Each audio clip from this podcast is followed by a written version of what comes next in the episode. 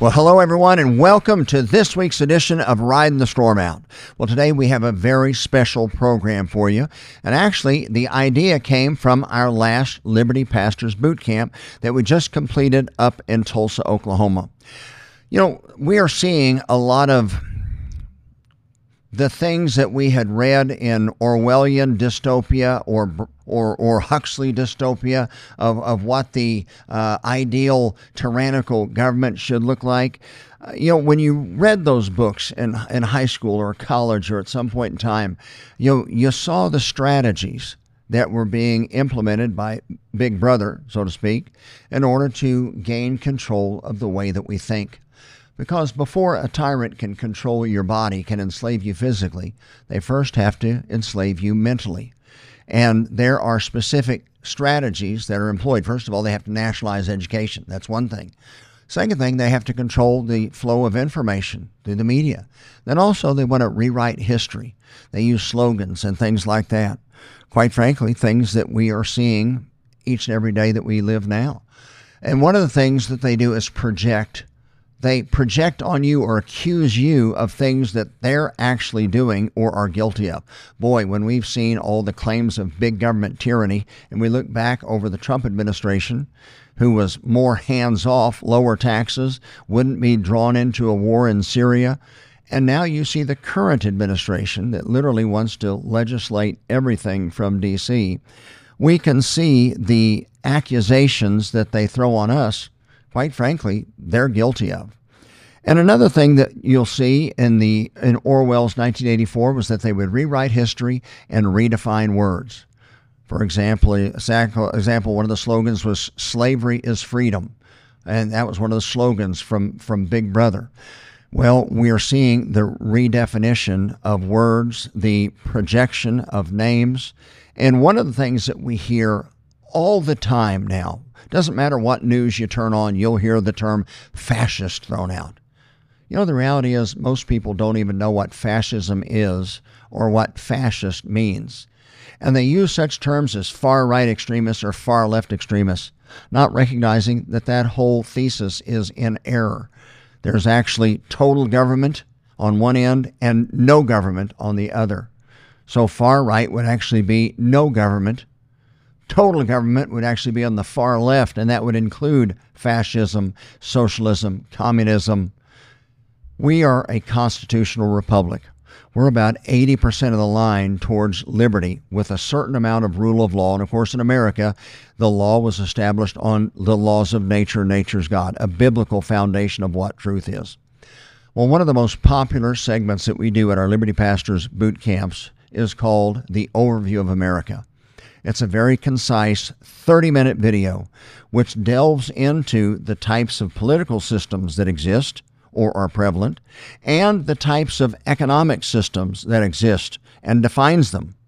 And quite frankly, you'll find that the same tyrannical political system always partners up with the, the tyrannical economic system. Of course, you know, he who has the gold makes the rules. So if you want to control, you gain control of the money, you can gain control of society.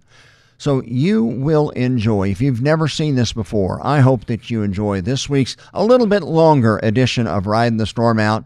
But this week, we're going to educate you on what is fascism compares to other forms of governments. We'll also talk about the economic differences as well. So enjoy Overview of America, and we'll catch you next time on next week's Riding the Storm Out. Until then, enjoy. The United States of America Born in 1776, our country is the offspring of a religious based heritage of liberty under law.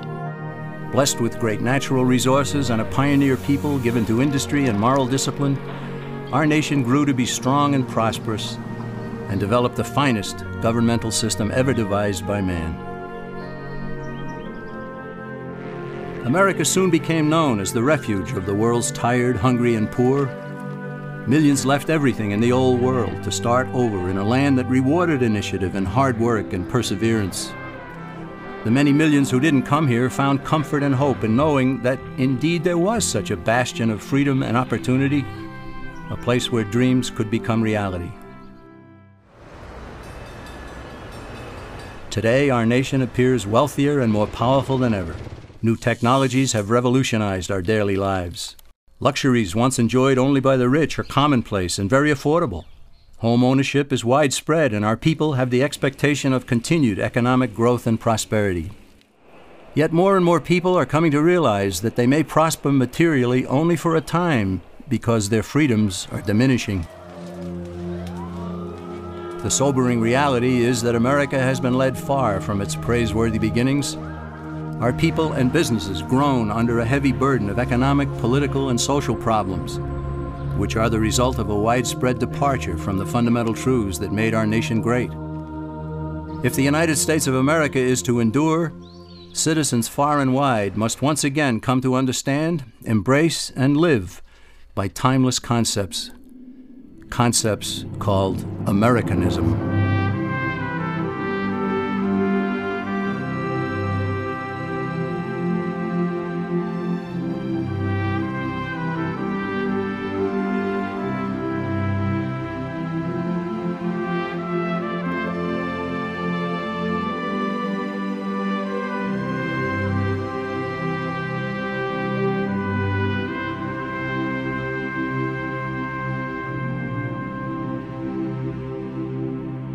What made America great and set it apart from other lands? Was it natural resources? No, other lands are equally blessed. Was it the people? No, the people who built America came from elsewhere. Was it government planning and wisdom that spurred our nation to such heights? No, again. It wasn't what government did that made America great. It was what government was prevented from doing that made the difference. What set America apart from other lands was freedom for the individual. Freedom to work, to produce, to succeed, and especially to keep the fruits of one's labors. America became great precisely because the stifling effect of too much government had been prevented. However, freedom in America was not totally unrestrained.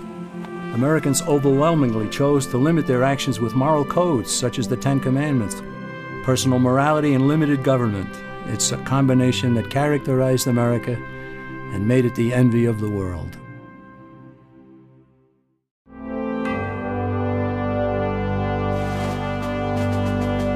When our founding fathers decided they'd had enough of British oppression, they broke away and declared independence.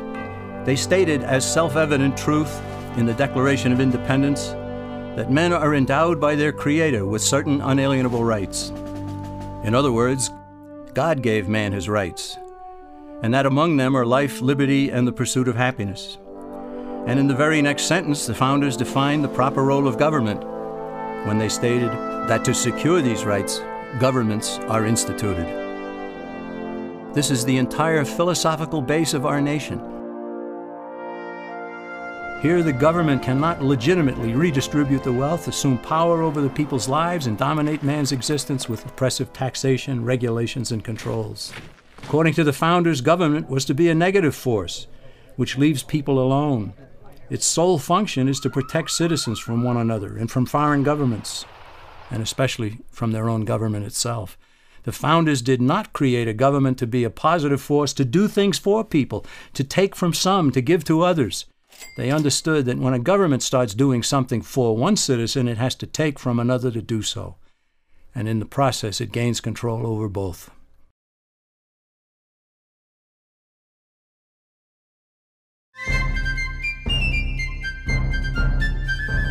Britain's rulers didn't accept the Declaration of Independence, so our forefathers had to fight a war to make it stick. By 1783, the War for Independence had been won, and British forces were sent back across the sea.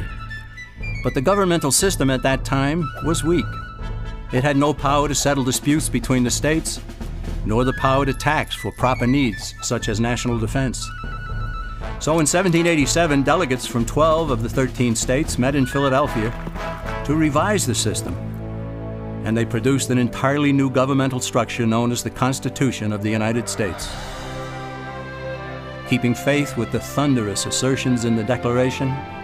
The Constitution was written to govern the government, not the people, and not the states, each of which was a jealous guardian of its own sovereignty. The founders created a central government with strictly limited powers. This left the states free to compete with one another to be the best state, the one with the least amount of taxation and controls, one where citizens would want to build a business and raise a family. That spirit of competition produced excellence, as honest competition always does. It's important to note that the Constitution wasn't forced on the people. It was sent back to the states for ratification, and several of the founding fathers wrote essays explaining it in an effort to persuade fellow Americans to adopt this new system of government. Some of the essays written by James Madison, Alexander Hamilton, and John Jay were collected into a volume known as the Federalist Papers. Those essays provide valuable insights into the intent of the founders in establishing our government.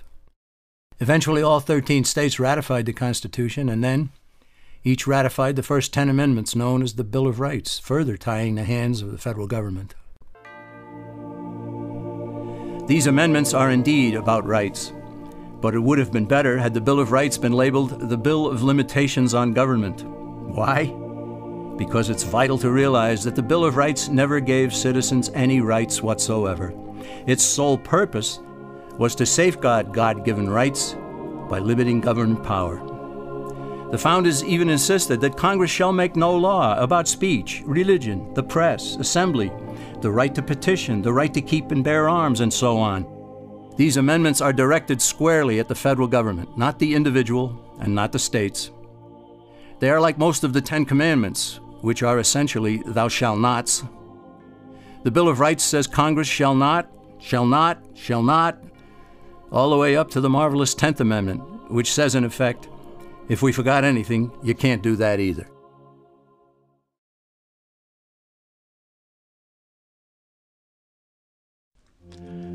When Benjamin Franklin exited the Constitutional Convention, he was asked by a woman, Sir, what have you given us?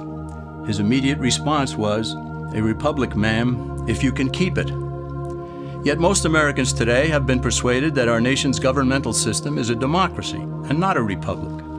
The difference between these two is essential in understanding Americanism and the American system. Before we discuss political systems, however, it's helpful to address the confusion that has been spread about the political spectrum. Many have been led to believe that the political spectrum places groups such as communists on the far left, fascists or dictators on the far right, and political moderates or centrists in the middle.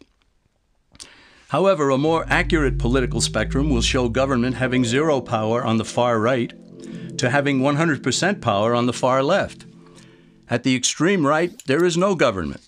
The extreme left features total government under such labels as communism, socialism, Nazism, fascism, princes, potentates, dictators, kings, any form of total government. Those who claim that Nazis and fascists are right wing never define their terms. This amounts to spreading confusion. Toward the middle of the political spectrum can be found the type of government limited to its proper role of protecting the rights of the people. That's where the Constitution of the United States is. Those who advocate such a form of government are really constitutional moderates. So let's analyze the basic forms of government. They are monarchy or dictatorship ruled by one, oligarchy ruled by a few, democracy ruled by a majority, republic ruled by law, and anarchy, which is ruled by no one. In discussing these five, we'll see that they can be narrowed down to even fewer. Looking first at monarchy or dictatorship, this form of government doesn't really exist in the practical sense. It's always a group that puts one of its members up front. A king has his council of nobles or earls, and every dictator has his bureaucrats or commissars, the men behind the scenes. This isn't ruled by one, even though one person may be the visible leader. It's ruled by a group. So let's eliminate monarchy, dictatorship, because it never truly exists. Oligarchy, which is ruled by a group, is the most common form of government in all history. And it is the most common form of government today. Most of the nations of the world are ruled by a powerful few, and therefore oligarchy remains. At the other end, we find anarchy, which means without government. Some people have looked over history and found that many of its worst crimes were committed by governments, so they decided that having no government might be a good idea. But this is a mistake, because as the ancient Greeks stated, without law there can be no freedom. Our founding fathers agreed and held that some amount of government is a necessary force in any civilized, orderly society. In a state of anarchy, however, everyone has to guard life, liberty, and property, and the lives of family members. Everyone must be armed, and movement is severely restricted because one's property has to be protected at all times. Civilized people have always hired someone to do the guarding a sheriff, a police force, or some branch of government. Once law enforcement was in place, the people were freer. They could leave their property, work in the fields, and so on. In short, the proper amount of government makes everyone freer. There are some who advocate anarchy, however, not because they want no government, but because they don't like what they have. They use anarchy as a tool for revolutionary change. The condition of anarchy is very much like a vacuum where something rushes in to fill it. These calculating anarchists work to break down the existing government with rioting, killing, looting, and terrorism. Tragically, the people living in such chaos often go to those best able to put an end to it and beg them to take over and restore order. And who is best able to put an end to the chaos? The very people who started it. The anarchists who created the problem then create a government run by them, an oligarchy, where they have total power. This is exactly what happened in Russia that led to Lenin taking total power, and in Germany, where Hitler's brown shirts created the chaos that brought him to power. But anarchy isn't a stable form of government. It's a quick transition from something that exists to something desired by the power hungry. It's a temporary condition, and because it isn't permanent, we eliminate it as well. The word democracy comes from two Greek words, demos, meaning people, and kratein, meaning to rule. Democracy, therefore, means the rule of the people, majority rule. This, of course, sounds good, but suppose the majority decides to take away one's home, or business, or children. Obviously, there has to be a limit. The flaw in democracy is that the majority isn't restrained. If more than half the people can be persuaded to want something in a democracy, they rule. What about republic? Well, that comes from the Latin res meaning thing, and publica meaning public. It means the public thing, the law. A true republic is one where the government is limited by law, leaving the people alone. America's founders had a clean slate to write on. They could have set up an oligarchy. In fact, there were some who wanted George Washington to be their king. But the founding fathers knew history, and they chose to give us the rule of law in a republic, not the rule of a majority in a democracy. Why? Let's demonstrate the difference in the setting of the Old West. Consider a lynch mob in a democracy. 35 horseback riders chase one lone gunman. They catch him, and they vote 35 to 1 to hang him. Democracy has triumphed, and there's one less gunman to contend with. Now consider the same scenario in a republic. The 35 horseback riders catch the gunman and vote 35 to 1 to hang him. But the sheriff arrives and he says, You can't kill him. He's got his right to a fair trial. So they take the gunman back to town. A jury of his peers is selected, and they hear the evidence and the defense, and they decide if he shall hang. Does the jury even decide by majority rule? No, it has to be unanimous or he goes free. The rights of the government aren't subject to majority rule but to the law. This is the essence of a republic. Many Americans would be surprised to learn that the word democracy does not appear in the Declaration of Independence or the U.S. Constitution, nor does it appear in any of the constitutions of the 50 states. The founders did everything they could to keep us from having a democracy. James Madison, rightly known as the father of the Constitution, wrote in essay number 10 of the Federalist Papers Democracies have ever been spectacles of turbulence and contention have ever been found incompatible with personal security or the rights of property, and have in general been as short in their lives as they have been violent in their deaths. Alexander Hamilton agreed, and he stated, We are a republican government. Real liberty is never found in despotism or in the extremes of democracy. And John Adams, a signer of the Declaration of Independence, stated, Democracy never lasts long, it soon wastes, exhausts, and murders itself. The founders had good reason to look upon democracy with contempt because they knew that the democracies in the early Greek city states produced some of the wildest excesses of government imaginable.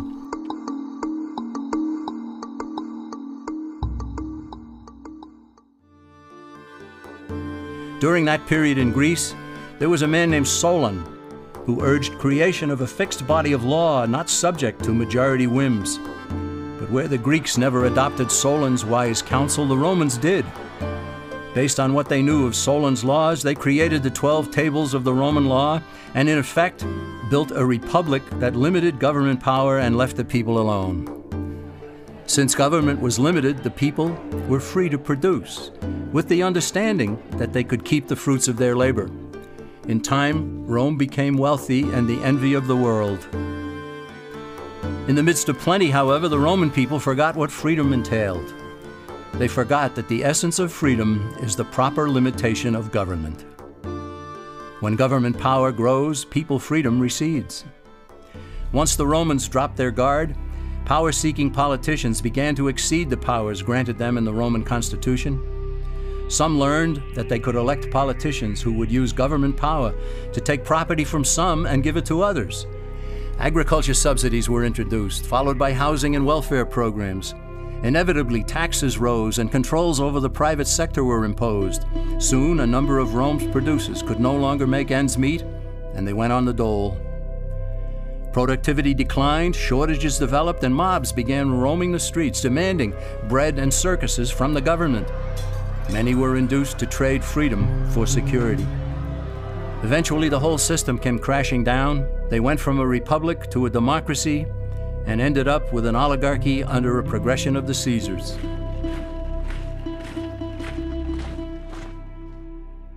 Thus, democracy itself is not a stable form of government. Instead, it is the gradual transition from limited government to the unlimited rule of an oligarchy. Knowing this, we as Americans are ultimately left with only two choices. We can keep our republic, as Franklin put it, or we will inevitably end up with an oligarchy, a tyranny of the elite.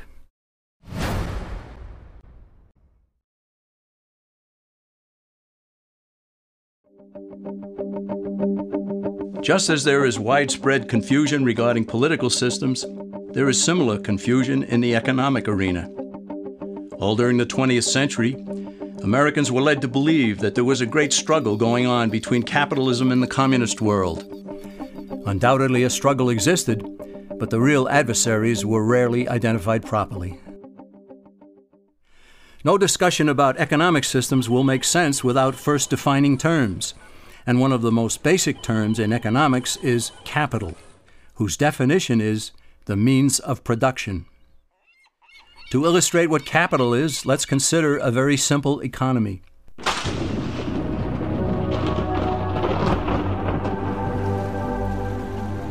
On the sands of a small island, a castaway has just washed ashore. He has no food and he's hungry. He searches the island, he finds no berries, coconuts, or anything edible. He goes back into the water and tries to catch fish with his bare hands, but he fails. So he goes back up on shore and he finds a bush. He breaks off a branch, he gnaws at one end to make a sharp tip. Back into the water he goes, and with his spear, he catches fish. His spear is capital. It's the means of production for catching fish. He gave up some of his time and some of his energy to produce something he could not eat, but something that would help him to produce something that he could eat. Capital, therefore, can be tools, machinery, and even a man's handmade spear to catch fish. Such being the case, consider that the communists in the former Soviet Union, as well as in China and Cuba, have always used tools and machinery. Officials there even view people as capital. Therefore, by strict definition, are not communists capitalists? For that matter, isn't everyone a capitalist? And so, is not every economic system a capitalist system? What then is the difference between what the communist system is and what the American capitalist system is supposed to be? The difference is ownership of the capital. Is the system monopolistic, state controlled capitalism? Or is it competitive, free enterprise capitalism? It is between these two opposing economic systems that a battle has always raged. Before we proceed, Let's also define free market. Basically, it's a self regulating system in which all parties are completely free to transact with one another. But where force, fraud, or injury damages one party, the government's role is only to punish those who commit such offenses and to vindicate the rights of the other party. This protects the integrity of the free market or free enterprise system without intervening in it. The term private property also needs clarification, for private ownership and control of property is a key component in the free enterprise system. In order for ownership of property to be full and complete, all four of its aspects must be met. These are title, control, use, and the ability to dispose of what a person owns.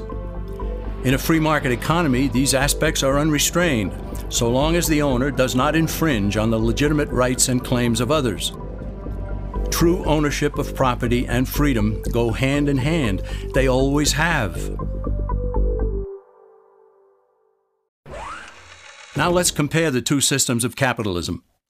In the competitive free enterprise system, capital or property is both owned privately and controlled privately. In the monopolistic system, holding title to capital can be accomplished privately or by the state. But more importantly, capital is controlled by the state or by the elite few who control the state. The Communist Manifesto, which contains the basic program for all communists and all socialists, explicitly preaches the destruction and abolition of private property. Karl Marx understood the powers of controlling capital, and so have all communists and socialists who have ever looked and still look to Marx as their leader. State controlled capitalism results in high prices and low quality. After all, why would a monopoly strive to improve if it has no competition? On the other hand, honest, thrifty, and hardworking producers throughout the world prefer competitive free enterprise system for all. Here, low prices and high quality prevail because a variety of producers will seek to attract the widest amount of customers. Competition results in excellence and always has. Just as the political spectrum shows the range of government power, we can also plot the various economic systems along another spectrum. These forms of government control in the market stand in sharp contrast with a completely free market. In the last century or so, there have been basically four forms of state controlled economies, all on the far left of the economic spectrum fascism, Nazism, socialism, and communism. In each, the government controls the capital. The difference among these is how much is owned or controlled outright by the government. In a fascist system, the government doesn't own businesses on paper, but it does control them. In Mussolini's Italy, even though he didn't hold title to businesses, he told the owners what to produce, how much to produce, when to produce, where to buy raw materials, who to hire, who to fire, and what price to charge. The rest, he said, was up to them. The fascist system is more efficient than other state control systems insofar as those living under it think they still own their businesses. Shopkeepers concern themselves with maintenance on the machinery, employee relations, painting the building, and so forth. But the government controls owners through an array of taxation and regulations. Under Nazism, which means National Socialism, its proponents went one step further and acquired ownership of some corporations such as Volkswagen. However, Hitler didn't seize ownership of other industrial giants, he simply controlled them just as Mussolini had controlled businesses in Italy. Socialism is where government officials acquire possession of major industries such as transportation, communications, and utilities in order to leverage control over the entire economy. Through ownership of these vital segments of industry and by creating government regulatory agencies, socialists gain control over virtually everything else. Finally, there is communism, the granddaddy of all in the economic sense, in a way, communism is more honest than fascism because all of the capital is owned and controlled by the state. There are no pretenses about it. Now let's combine political and economic systems because ultimately one never exists without the other. We see again that there are only two ultimate choices a competitive free enterprise system in a republic or a monopolistic state control system under an oligarchy.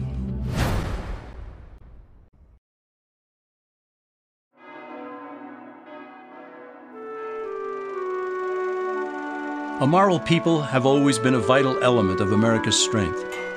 The Founding Fathers well understood the biblical teaching that righteousness exalteth a nation. They also knew that expecting a free market economy and limited government under a republic to endure without morality was expecting the impossible. James Madison cautioned that limited government alone was inadequate for our nation and John Adams observed, Our Constitution was made only for a moral and religious people. It is wholly inadequate to the government of any other. George Washington stated, Reason and experience both forbid us to expect that national morality can prevail in exclusion of religious principle. Yet there are people today who think that liberty is license and that morality is unimportant or irrelevant to politics and economics. But as Benjamin Franklin added, only a virtuous people are capable of freedom. As nations become corrupt and vicious, they have more need of masters.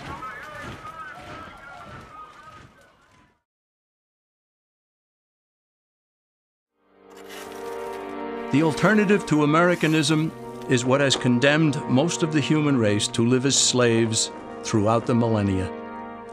It is the idea that rights are privileges dispensed by an oligarchy according to the unlimited rule of men, that the state should control or own the nation's capital with all economic activity directed from a central power, and that morality is inconsequential, and that security is preferred over freedom and opportunity. Our nation continues to be steered off course, and the principles that led to America's greatness are being cast aside.